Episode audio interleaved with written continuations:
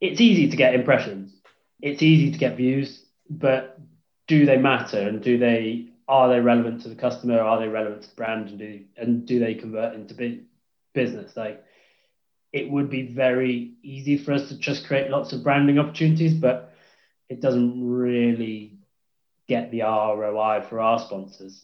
The same way that just getting lots of traffic online doesn't really benefit a specific brand unless that's converting into stuff that you care about. So you can do it, but you need to do a bit more, I think. Hey, welcome to the trailer for episode 124 of Entrepreneurs Can Party with James Tucker.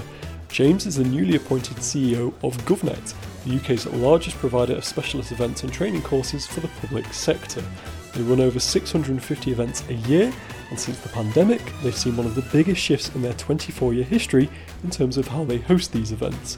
Prior to his new role, James was the COO for just over 2 years. Among other projects, he oversaw a digital transformation program which equipped his team with over 200 laptops to facilitate flexible working just 3 weeks before COVID was a thing. Yeah, the timing couldn't have been better. In our wide-ranging conversation, we discussed transitioning into the role of a CEO, lessons he's learned from leading a team through a crisis, Zapier hacks for integrating APIs, and so much more. So join us on Wednesday for the full episode, and let me introduce you to the wonderful James Tucker.